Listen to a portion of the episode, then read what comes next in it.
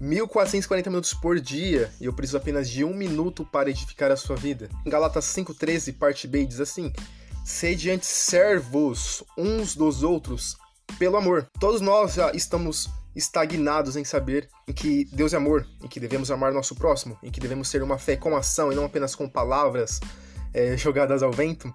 Mas por mais que nós saibamos disso, nós não temos uma fé participativa, nós não temos uma fé que colabora em amor, em unidade para com a nossa comunidade é, ou para com o nosso país. Portanto, vale salientar que nós devemos ter uma fé participativa e devemos ser servos, servindo o nosso próximo, não sermos servos para sermos vistos. Nós devemos servir o nosso próximo em amor.